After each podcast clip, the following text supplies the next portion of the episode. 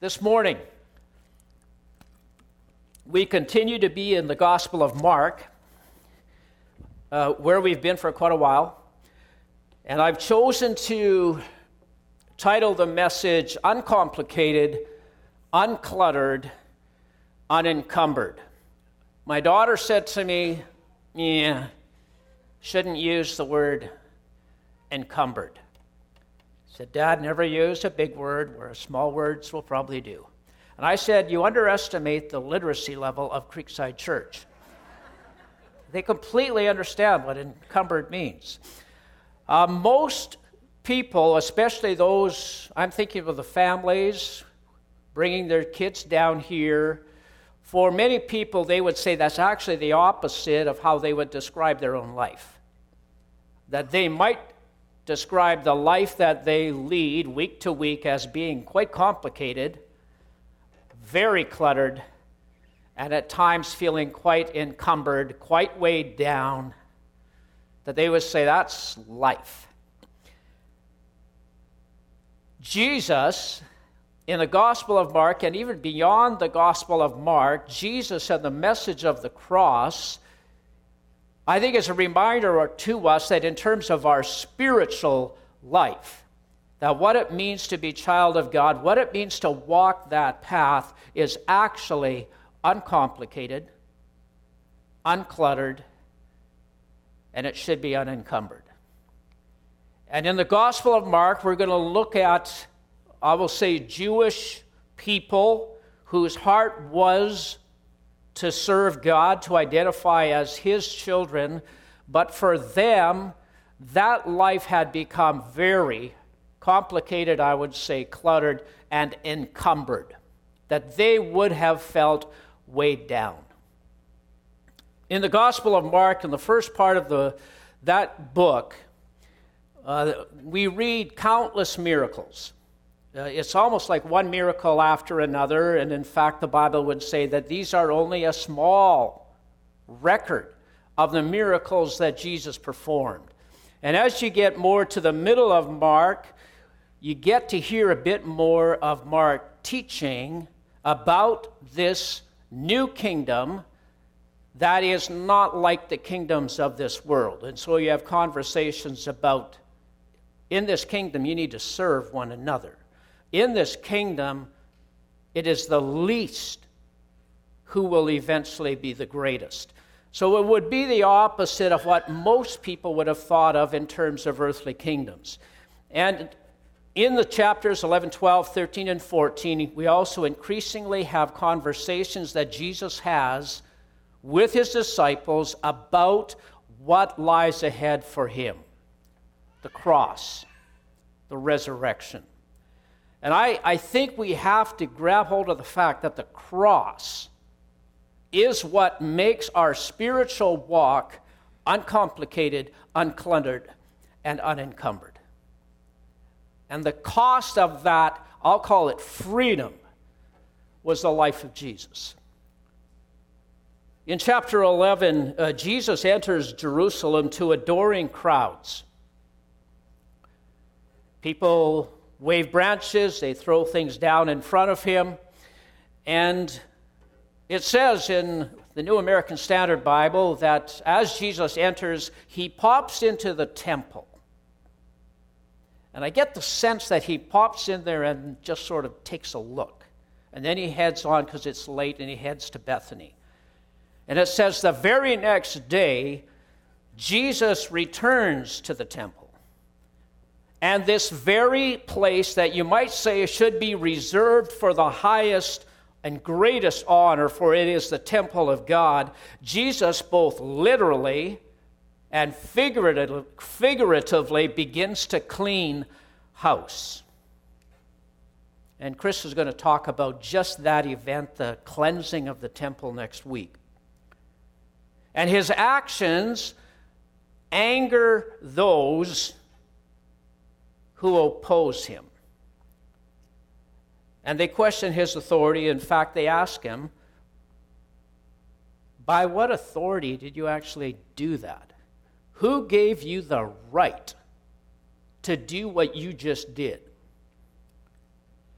I thought about that a bit this week, and one of the things that struck me the fact that no one stopped him.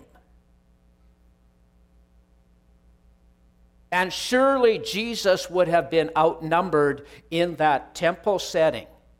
The fact that no one stopped him speaks to the implicit authority that they recognized in Jesus. But they still ask the question by what authority did you do that? And so I think, you know, when we think about who are these people, who are those who oppose Jesus? Because when you read the Gospels, it sounds like the ordinary people flocked to him. The ordinary people were drawn to Jesus. And so throughout the New Testament, you hear about three groups, I would say. You hear about the Sanhedrin, and the Sanhedrin, I think we could simply call them the ruling council within Jewish society under Rome. So that to a certain extent, the Jewish people had some level of self government. The Sanhedrin were the ones that kind of were the overseers of what that looked like. And so they had huge influence on virtually every aspect of Jewish life. You might say today they were both the Supreme Court and the Legislative Assembly. This ruling council called the Sanhedrin, in that was made up of largely two groups, and we hear these in the Gospels too. One of them is called the Sadducees. They were the majority voice within this council. So most of the people in the council would have been Sadducees. They had the majority in the council, but they were not very well liked by the ordinary people. Because they were the elite. The Sadducees, in a way, had made their peace with Rome because under Rome they actually also received a fair amount of wealth and prestige and power. The other group are the Pharisees, and we hear about them all the time. The Pharisees within this council were smaller in number, but in terms of popular opinion, the people would have favored the Pharisees over the Sadducees. The Pharisees were generally the religious teachers. So if you were to send your little children to a school. It would be a Pharisee, probably, who would instruct your children in the ways of God. The Sanhedrin had a vested interest in the political system. The Pharisees had a vested interest in the laws, the festivals, the rituals that identified them as God's people. So both of them, you might say, had a vested interest in not changing things. It's interesting that these two groups, although they both had a religious aspect to them, perhaps the Pharisees more so than the Sadducees, had some very different theological beliefs. The Sadducees did not believe in the immortality of the soul. The Sadducees did not believe in the resurrection of the body, and the Sadducees did not believe in angels or demons. And I found that interesting. It's like all those things that we are asked to believe, that spiritual things that are invisible but probably more real than even the things we see. The Sadducees say, eh, don't think those exist. Sadducees stuck to the five, first five books of the Bible, the Torah, and that's what they followed. The Pharisees, on the other hand, they did believe in the immortality of the soul. The Pharisees did believe in the resurrection. The Pharisees actually believed in angels and demons. In one of the pieces of information that I read. I don't know if it came from the book or if it came from someplace else. That one of the roles of this ruling council was to be on the lookout for the Messiah, which would maybe make sense within the Jewish community who were always waiting for a Messiah. And it's true that when John the Baptist appeared and was teaching, my guess is perhaps some of the Sanhedrin would have checked out John and to ask the question, well, maybe he's the maybe he's the Messiah. And Jesus appears, and so you might say it's understandable how they would sort of connect or, in fact, be in conflict. And it's interesting, they would have had Jesus on their radar. And as you read the gospel, you know that Jesus certainly had the Pharisees and the Sadducees on his. And so while these two groups held strong differences, they shared a certain suspicion, and beyond suspicion, these groups shared a hatred for Jesus. And I think sometimes we can read the Gospels, we can read these accounts, and you think, well, I guess they really didn't like him. The answer is they hated him.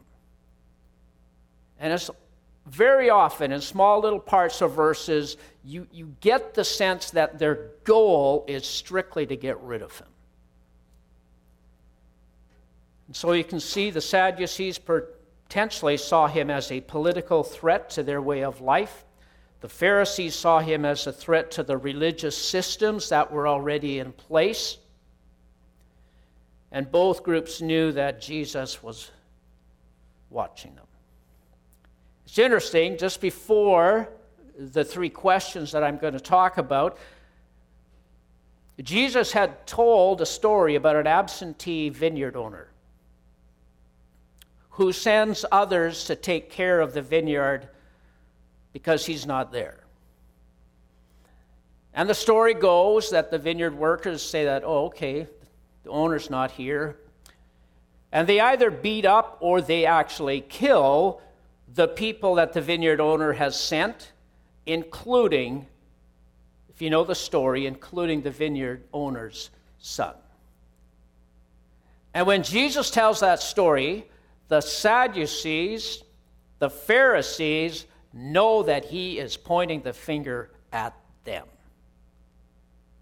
That he's talking about them as, you might say, the thugs in the story. But if you read the end of that story where they are so angry at Jesus, they said they were trying to find a way to get rid of him, but they were afraid of, do you know who? The people. Because the people loved Jesus. And so the Pharisees and Sadducees poured, you might say, their collective energy and their collective wisdom into creating scenarios in which Jesus would either say or do something incriminating. If we simply take matters into our own hands, there's going to be an uproar from the people. So maybe we can get Jesus to do something that gives us the right to arrest him. Today we would simply call it, I think, entrapment. I'm going to ask you this question have you ever been asked a question?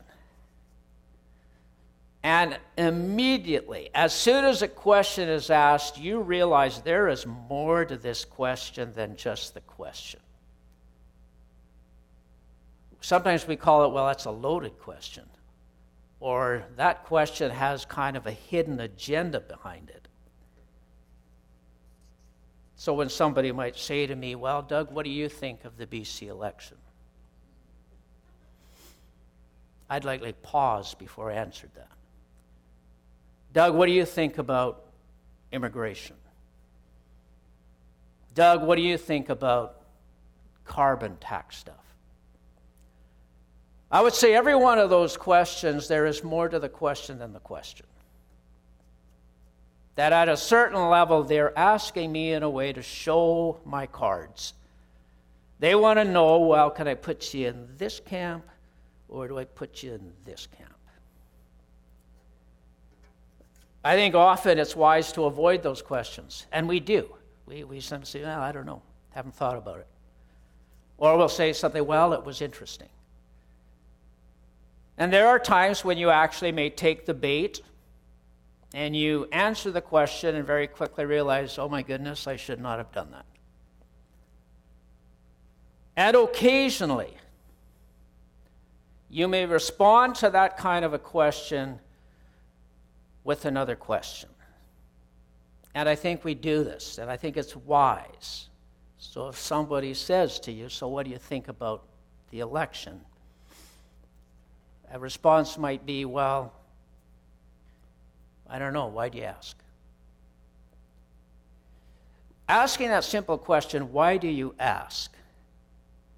is really asking, What is the intent of your question?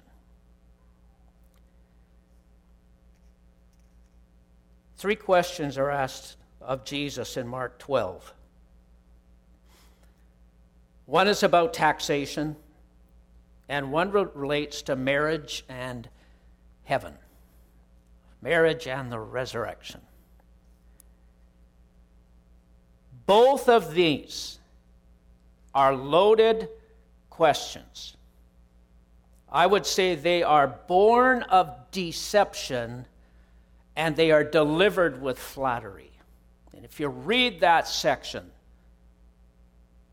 they compliment Jesus on how great a teacher he is and how he shows no favor. But the questions are full of deception, and their method is full of flattery.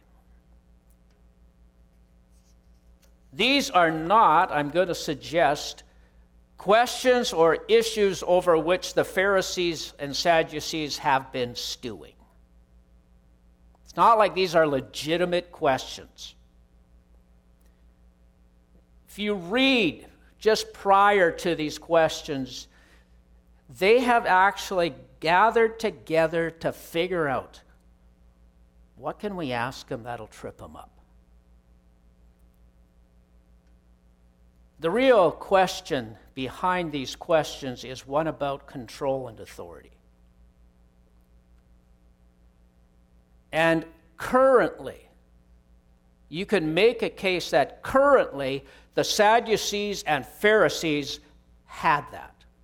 They had control over people's lives, they had authority in virtually every aspect of a life, and they saw in Jesus a potential threat. Mark 12, verse 13 to 17.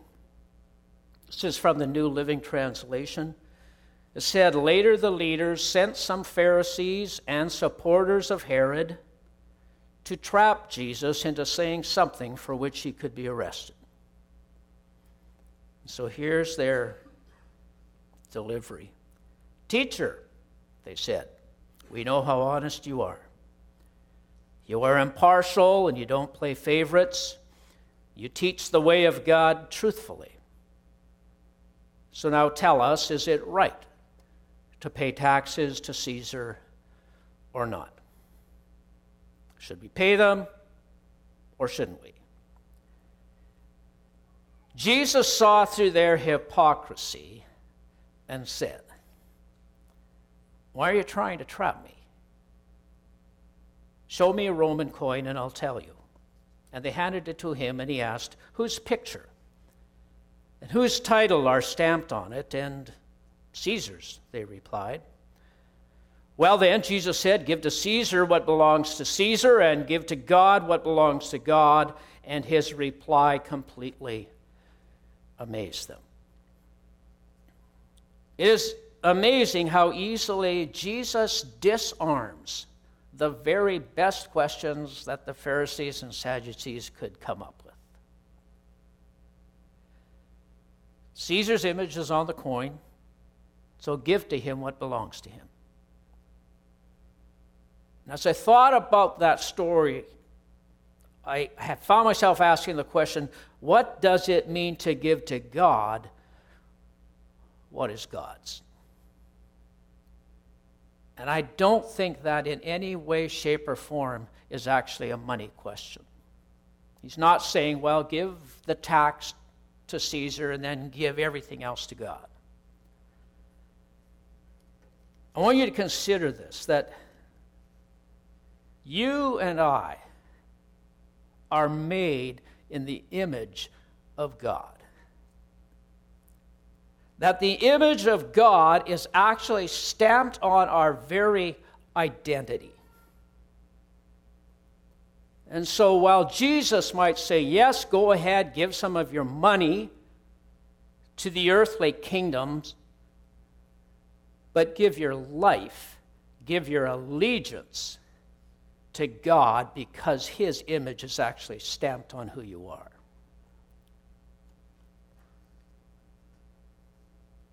Second question that's asked of Jesus, I find a bit odd.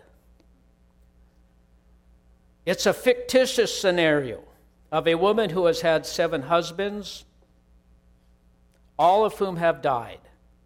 And there's lots of place for jokes in there, but the question is asked at the end so in heaven, which one will be her husband? One of the things I thought, well, would that story have been any different if there were four husbands? Like, what's is there something significant about the seven? I don't know if there is. What makes the question even stranger is that those asking it don't actually believe that the resurrection even exists. And again, Jesus takes this question and he chooses, as he did with the one with Caesar, he takes the bait. He chooses to answer the question. Mark 12, 24 to 28. Jesus replied, Your mistake is that you don't know the scriptures. And I love the second half of that. And you don't know the power of God. For Jesus to make that statement to Pharisees and Sadducees, to say to them, You don't know the scriptures, would have sounded absolutely preposterous the Pharisees and Sadducees would have said, We know that, in fact, we probably haven't memorized. And it's an interesting uh, example of how you can know things and yet not get things. For when the dead rise, they will neither marry nor be given in marriage. In this respect, they will be like the angels in heaven. That does not say we will be angels in heaven, but it says that in this respect, in terms of being given in marriage or not given in marriage, we will actually be like the angels. But now, as to whether the dead will be raised, have, haven't you ever read about this in the writings of Moses? in the story of the burning bush that long after Abraham, Isaac, and Jacob had died, God said to Moses, I am the God of Abraham. Not I was, I am the God of Abraham. I am the God of Isaac. I am the God of Jacob. That God is the God of the living, not the dead. You have made a serious error. It made me think a little bit, a few chapters before that, about the transfiguration of Jesus, where Moses and Elijah appear. And they are in conversation with Jesus. It's another such amazing example of the truth of the resurrection, of life after the grave. As I thought about this, Jesus who would have known what lay ahead of him. It's like he's saying, Yes, you know what, Sanhedrin? You will eventually deliver me up to be crucified. But that victory will be short lived, for I will rise from the dead. And I will throw open the doors of my kingdom to every tribe and to every nation. To everyone who is willing to bow down and worship me in spirit and in truth, I will welcome as my children. And they will become my people. And the focus will no longer be on a physical structure on a mountain. They will meet wherever they choose to meet. No need to pass by money changers as they come in. No need to bow down before men in robes. No need to look over their shoulder at those so eager to judge them. Jesus says, I'm ushering in a new kingdom where the righteous will live by faith. And they will have freedom to come before God as his children and address him as Father. And into this new family, God will speak through his Spirit. And God will give ordinary people gifts in his church with which to serve one another and with which to serve him. And these people will inherit eternity because God is a God of the living and not the dead. And I'm going to take everything that you have created and it's going to become uncomplicated, it's going to become uncluttered, it's, become, oh, it's going to become unencumbered.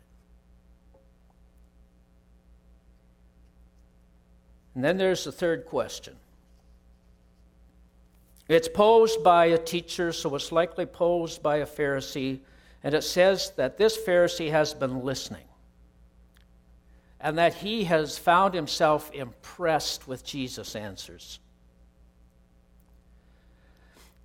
This man would have been familiar with a whole host of laws far beyond just simply the Ten Commandments. There were countless, hundreds of other laws that had been passed which governed people's lives. And I don't know whether his question was from a sincere heart or whether he was trying to trap Jesus, but when I read it, I, I, get a sense that this Pharisee might have been asking a very sincere question. It's like saying, Jesus, given all these laws that we try to fulfill, what's the greatest? It's almost like the Pharisee is asking, what really matters? And Jesus said, Love the Lord your God with all your heart, with all your soul, with all your mind, with all your strength. That's a question we need to ask. That's a worthwhile question. And the second one he says is similar to that, is of equal importance. You need to love your neighbor as yourself. In the life of a Christian, of a follower of Jesus Christ, everything flows out of those two. Do you love God with all your heart, your soul, and your mind and your strength? Do you see Him as your Heavenly Father? Two, do you love one another? Do you love your neighbor? Those are worthwhile questions asking in our walk with God. Everything else is either secondary or even irrelevant. It's interesting as you keep reading in some of Paul's letters where some of the Christians want to bring back rules and regulations. Well, should we eat this? Should we not eat this? Should we drink that? Paul says all those things don't matter.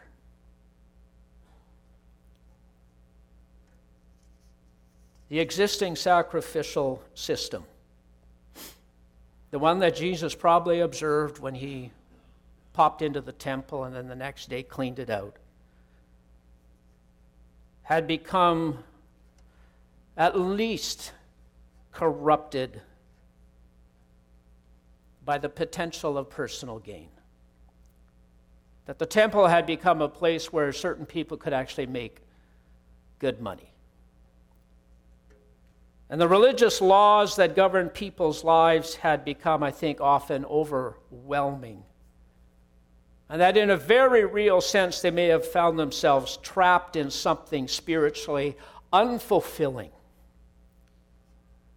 And it's why the ordinary people saw in Jesus not only a man who spoke with authority, but a man who seemed to spoke with a breath of fresh air about what matters spiritually. That into these empty rituals, the sacrifice of Jesus has been given once and given for all. It is meant to give us life, it is meant to free us. It's Jesus almost saying to these people who he's talking to, a new day is coming, a new freedom is coming. And that freedom comes through the cross of Jesus Christ. It's an invitation to come before God our Father unencumbered.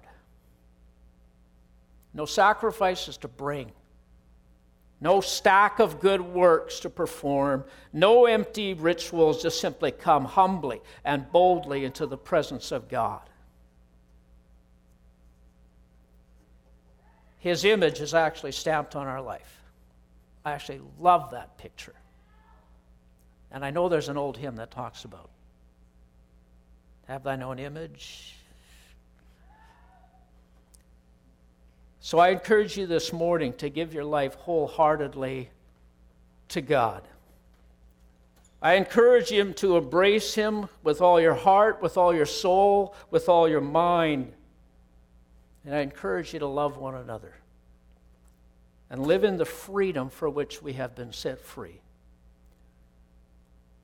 That amidst all the parts of your life that you might even say at times, whoa, they're out of control in terms of your walk with God, it should be uncomplicated, it should be uncluttered, it should be unencumbered. I'm going to invite the worship team. They're going to wrap up with a couple of songs. One might be a, a bit new. The first one is about coming to the altar. If it's new, you can either join in as you kind of catch on or you can just listen. But let's pray. Heavenly Father, we thank you uh, for the freedom uh, for which we have been set free. That in your word, God, you would often say through Paul and others, why would you exchange the freedom that Jesus brought for you for anything else? And so, Father, I pray that we would rejoice in the victory of Jesus on our behalf. Father, help us truly to embrace you with all our heart as God the Father. And Father, help us even within the church and within our neighborhoods to love one another.